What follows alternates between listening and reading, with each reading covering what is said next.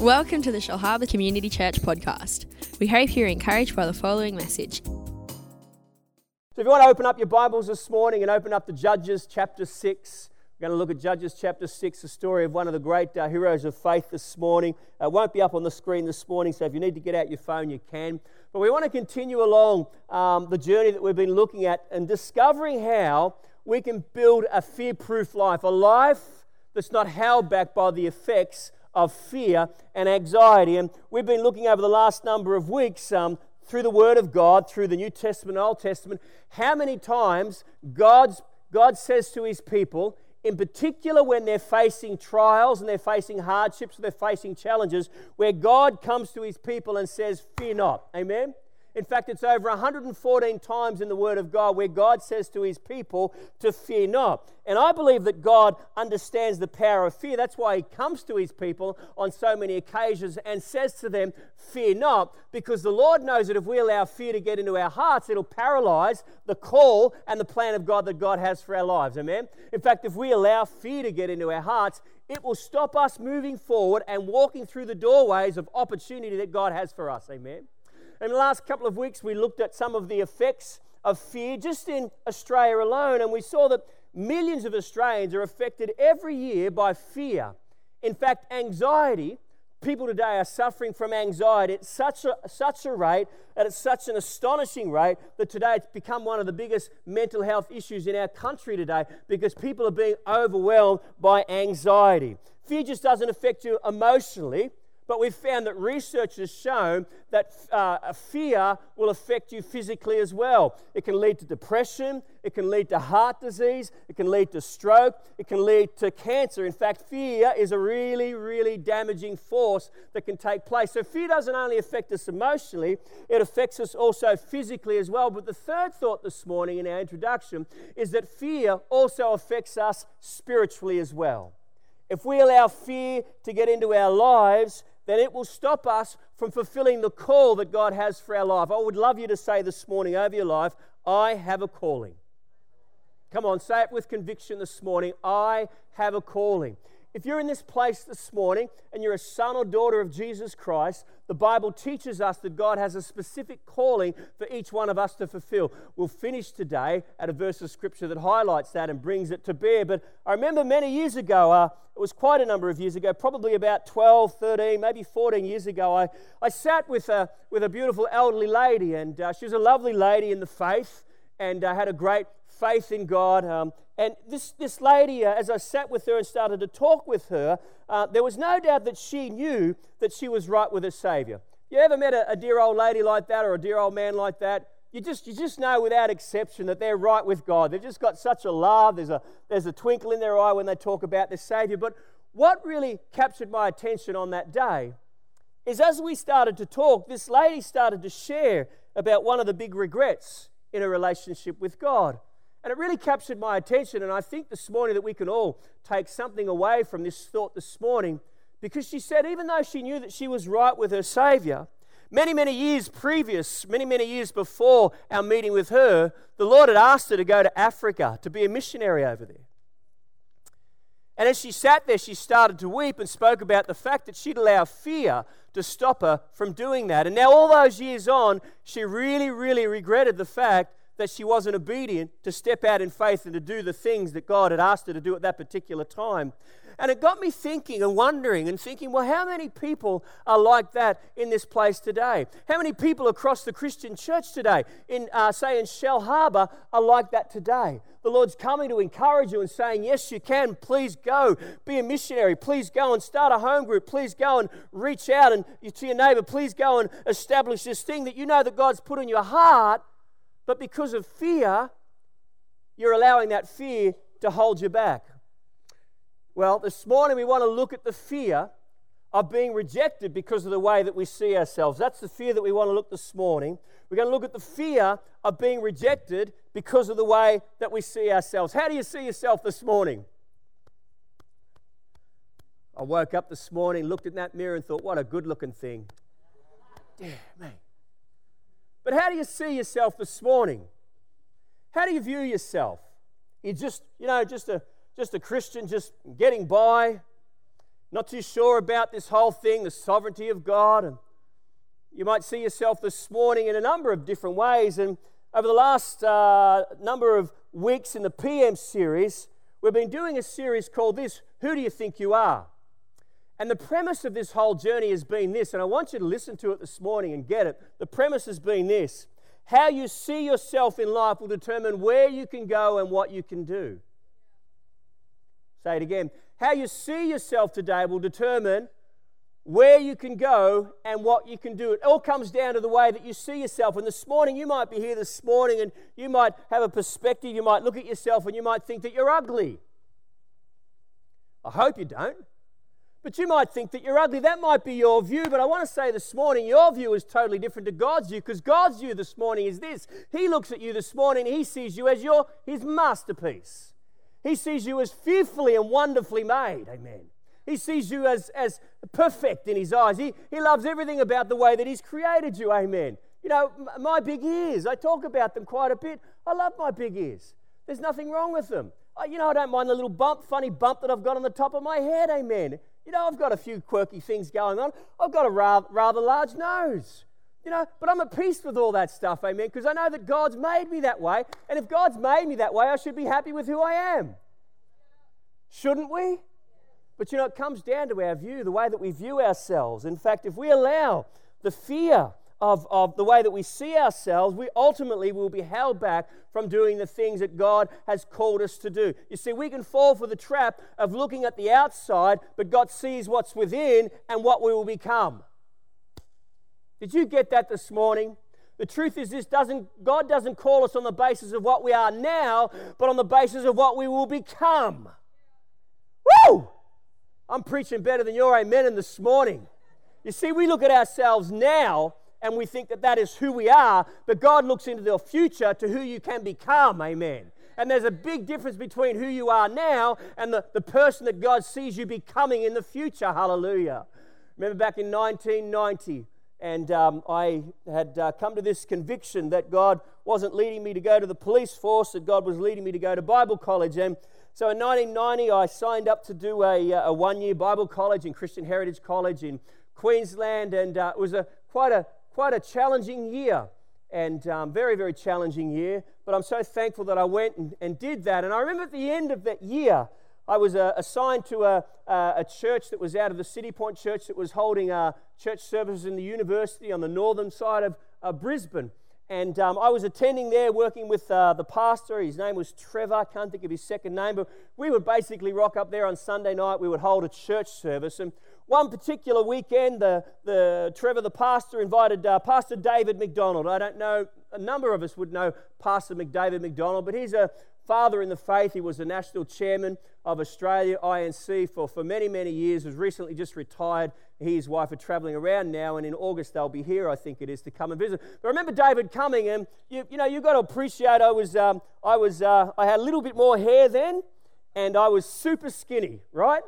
I mean, I was so skinny, it wasn't funny. My clothes would fall off me if I didn't put them on properly. They just, that's how skinny. So you get this really super skinny guy with just this funny looking hair thing going on, not too much hair going on, and, uh, you know, there to change the world. Right, not at all.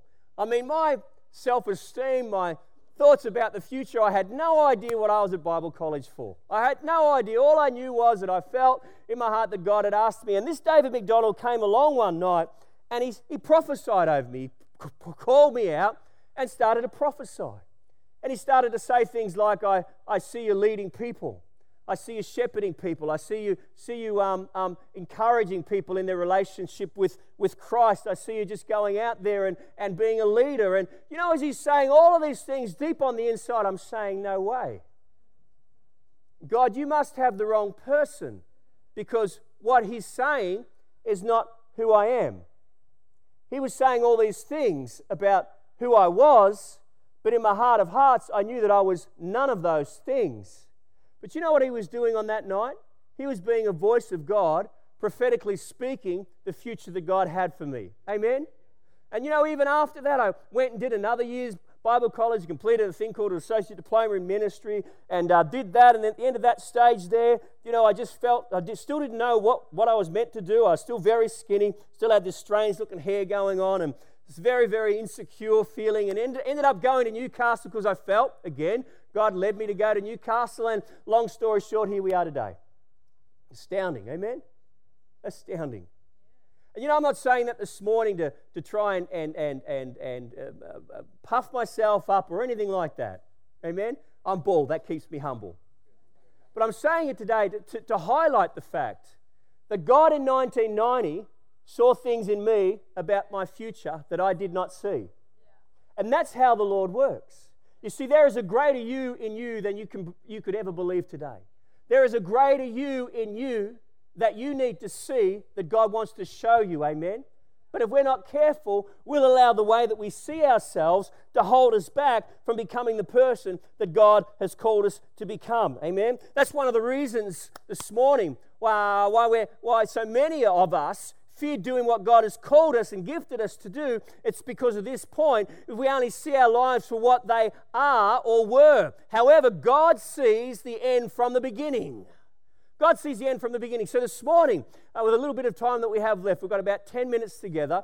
We want to have a look at one particular gentleman in, in particular. Gideon was a prime example of the fear of being rejected because of the way he saw himself. And we picked the story up, if you got the Bible this morning, in Judges chapter 6, verse 1 through to 5. We picked the story up. And we find Israel, after the death of Joshua, continually rebelling against the Lord, and the Lord punishing them for their sins. And we find in Judges chapter 6, verses 1 through to 5. Are you okay with this this morning?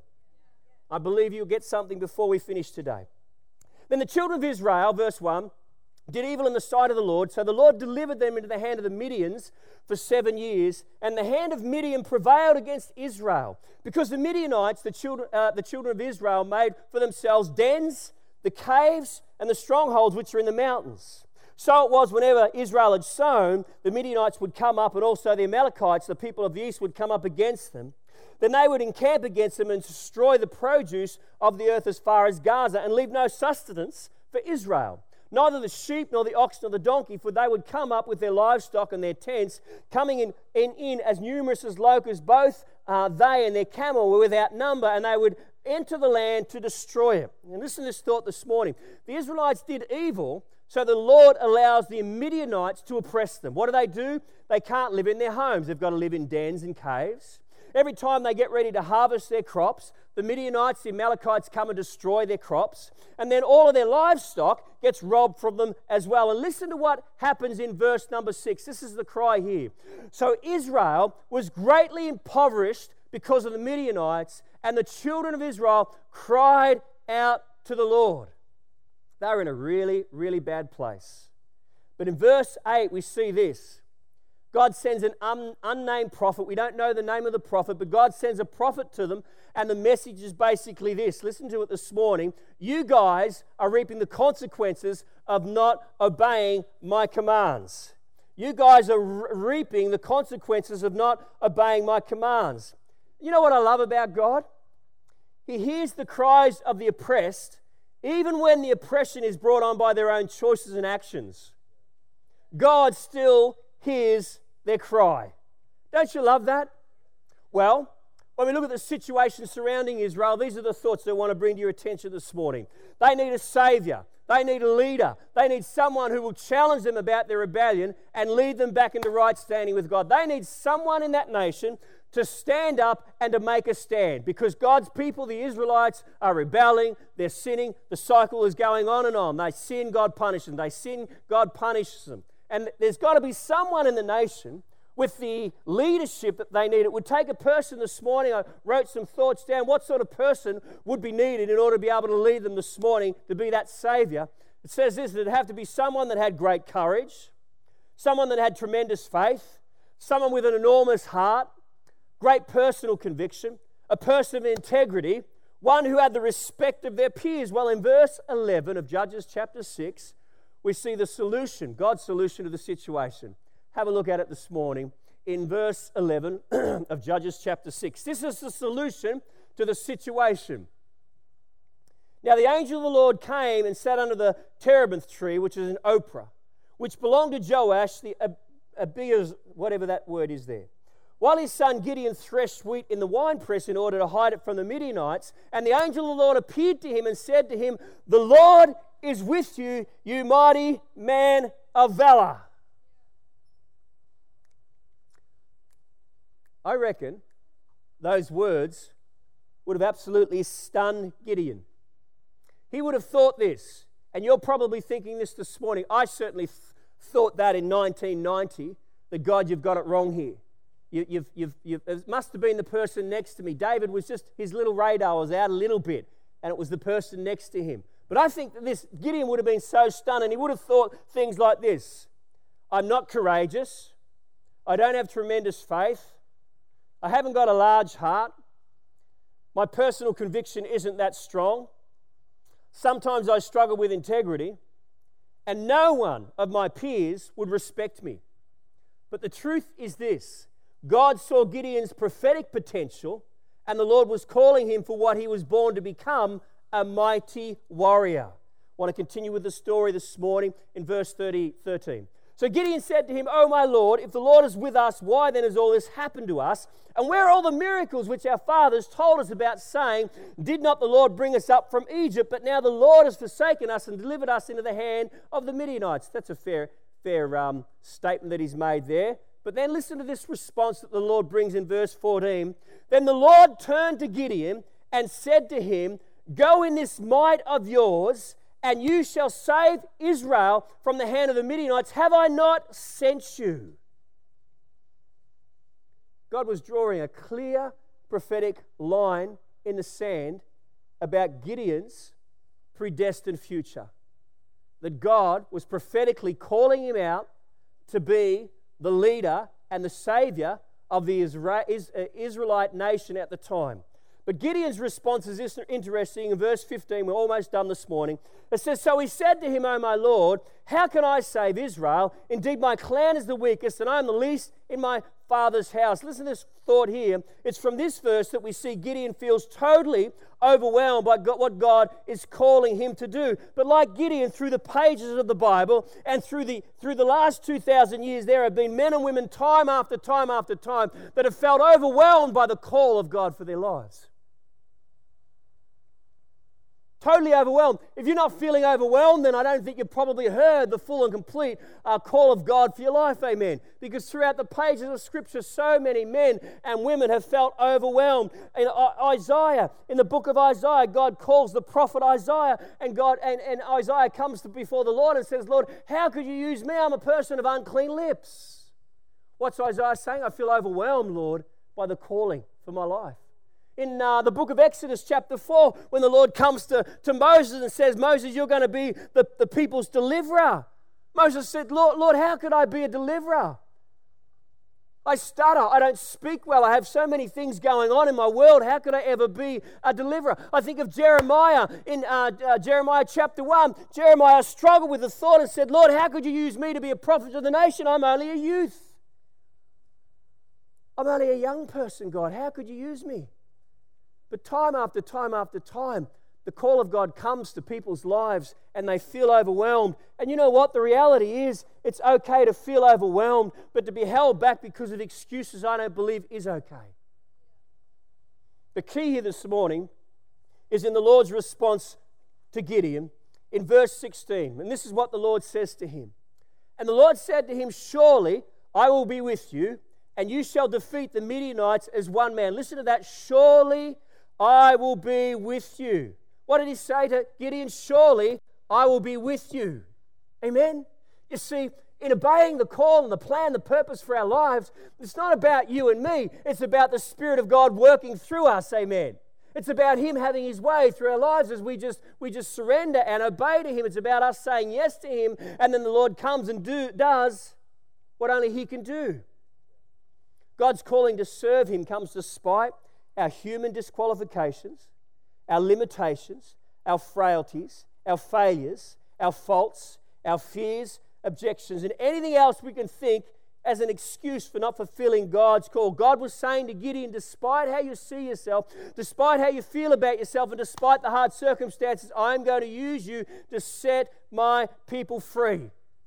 If you read on the next few verses of Scripture, the, great, the, the, the, first great challenge of Gideon's faith comes into play because God asks Gideon to go into the village and to tear down his father's idols. The, uh, the idol of Baal, there was another one there as well. And God says to Gideon, Gideon, I want you to go in there and I want you to destroy and to cut down your father's idols. I don't know about you, but just think about that setting right there. How intimidating that thought must have been. How challenging that thought must have been. But that was Gideon's first act of obedient faith towards the plan and the purpose that God had for him. And we've been saying over the last few weeks, and I'm almost done, we've been saying over the last few weeks the call of God, the plan that God has for your life, starts with one obedient step of faith. It's just simply saying yes to the Lord.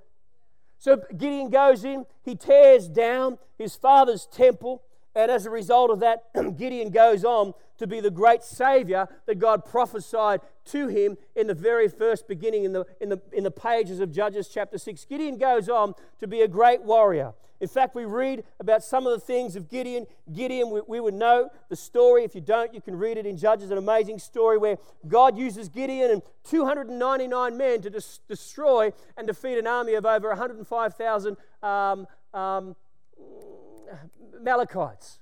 300 over 105,000, an army of 300 destroyed. I'd tell you what, we could have Hollywood today, but there's nothing like that story there. God also uses Gideon to destroy all the false idols in the whole land. But what's more important, God uses Gideon to bring the whole nation of Israel back to proper worship and right standing before God.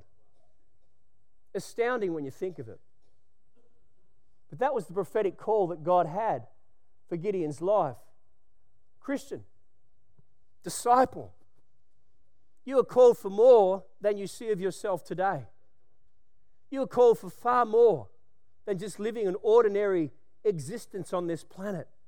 God's called each of us for far more, amen. He wants to challenge and encourage us this morning. And as I conclude this morning, I said to you that I would talk a little bit about this verse of scripture in 2 Timothy that talks about the call. It says, Therefore, I remind you to stir up the gift of God which is in you through the laying on of hands. Paul speaking to Timothy. For God has not given us a spirit of fear, but of power and of love and of a sound mind. Therefore, do not be ashamed of the testimony of our Lord, nor of his prisoner, but share with me in the sufferings for the gospel according to the power of God, who has saved and called us with a holy calling. Listen to this next verse, you need to hear it. Not according to our own works, but according to his own purpose and grace, which was given to us in Christ Jesus before time began If you don't get that this morning, then let me paraphrase it. It says that we have a unique and divine calling that God prepared before eternity that we should walk in it. Could I have the keyboard up this morning just as we conclude? Amen.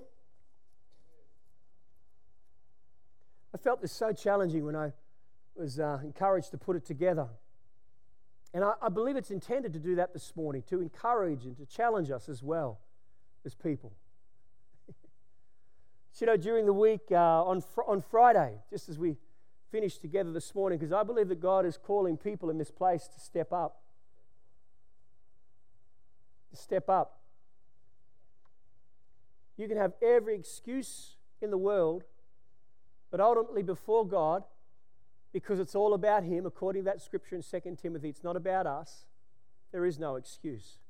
I uh, had the opportunity on Friday to go for a push bike ride and uh, just loved it. You're going to laugh at me this morning. I think uh, about 26 kilometres at the moment. well, that was better than the five I was used to. About 26 Ks. Tony Jessup's laughing at me over there. I'll get to, towards um, 30 very shortly. Uh, the next goal is to aim to go to Jamberoo and back. Woohoo! Bike riders just laugh at me in scorn. But you know, I was riding here and uh, went along Barrack Point and Warilla. I tell you, if it's not the most beautiful walkway, cycleway anywhere on the coast, you've got to do that if you haven't all the way around to the bridge. But this is my point. I was riding and I was thinking about this morning. And I felt the Holy Spirit just said this because when He speaks to us, He speaks to us in a word or in a sentence, and he said this in a sentence, I believe, for us this morning and hearers and people that will hear this on the podcast as well. That so many Christians are squandering their calling.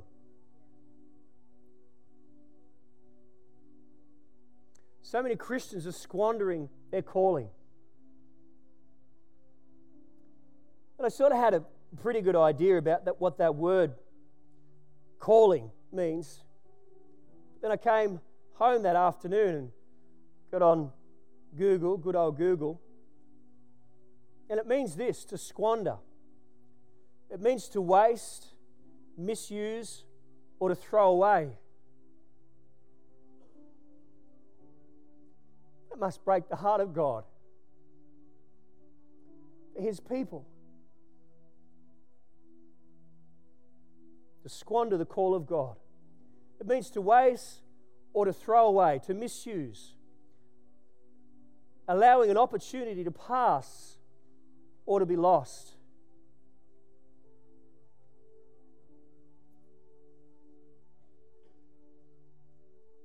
Wow. How many believers today are like that? God has called them to so much more. But the world, the love of the world, the entanglements of the world just keep entangling us and suffocating and holding back the call of God for, for your life. Still raining. I'm going to finish this morning just with an altar call this morning to allow people to come because I believe this morning the Lord's calling people to step up. And I don't know what that looks like. It's, it's between you and the Lord, amen. But you know what that looks like because He lives in you. Too many Christians are squandering their calling. Wow. Misusing, throwing it away. But for us this morning here and those that will hear the podcast, we have an opportunity to respond today by faith. This whole journey is being about not just one message, but about a series of messages coming to a point where we go, well, fear, as Rachel shared and sang last Sunday, I'm no longer a slave to fear. Amen? For our journey as, as um, pastors, we've never known what the outcome will be, but it's always been, well, if God is asking us to do it, then we need to say yes and just take that first step has it always ne- never been easy as such, but we know the blessing that comes as a result of doing that. And I don't know what God has in the future for us as well. wow.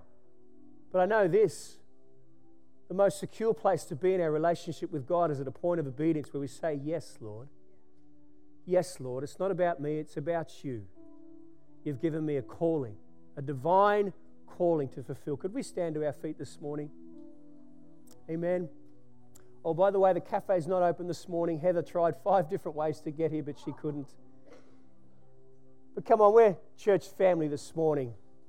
We're just family here this morning. Uh, before God, the Holy Spirit is here. Mothers and fathers in the faith. If you're here this morning, I just lo- love to pray for you this morning. If you feel that you need to respond before God, this is between you and Him today. Because I would just love to pray for you this morning because I felt that word that people are being called to step up. Amen.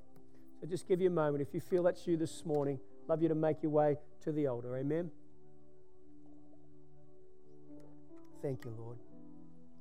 Father, we bless you. We just thank you for your words of life this morning. Hallelujah. I see this morning, right now, there are people here just in your mind right now, and you're thinking, well, I've tried that before. The Lord just wants to encourage you to say that, Behold, the old is past. Behold, a new day is before you. Don't allow your experience of the past to dictate and determine the future that the Lord has for you this morning. Father, we thank you for that word this morning. Bless you, Lord. Bless you, Father. We're so thankful to you today. You're a holy God. We worship you. We worship you. Lord, hear our hearts this morning as we come to this place. We, we just thank you, Lord. Lord, we ask you this morning, help us not to be, not to allow the, the things of this world to encroach upon the call that you have for our lives, Lord. There are other people here this morning and you're struggling with the thought of your age. Well, the Lord wants you to know this morning He's no respecter of people. Doesn't matter at what age or stage you are in life, His calling. Fact, the Bible says the gift and the calling of God are irrevocable. Hallelujah. The gifts and the callings of God are irrevocable. Father, thank you this morning. We just bless you this morning as we just surrender in this place today. God, we do. God, we do. Jesus, we do. Come on, you just this morning as we're here. Just, Father, before you this morning. We know it's a holy moment. Lord, you see us on this altar this morning and we're just surrendering our lives to you fresh, Lord. We just thank you this morning. Mm. Could I have Sabrina? Sabrina, would you come and just sing and I'll pray for you in a moment. Amen. If you just start singing that last worship song, that would be great. Amen. Father, I thank you. If you could help me this morning as well. Father, I thank you. Jesus.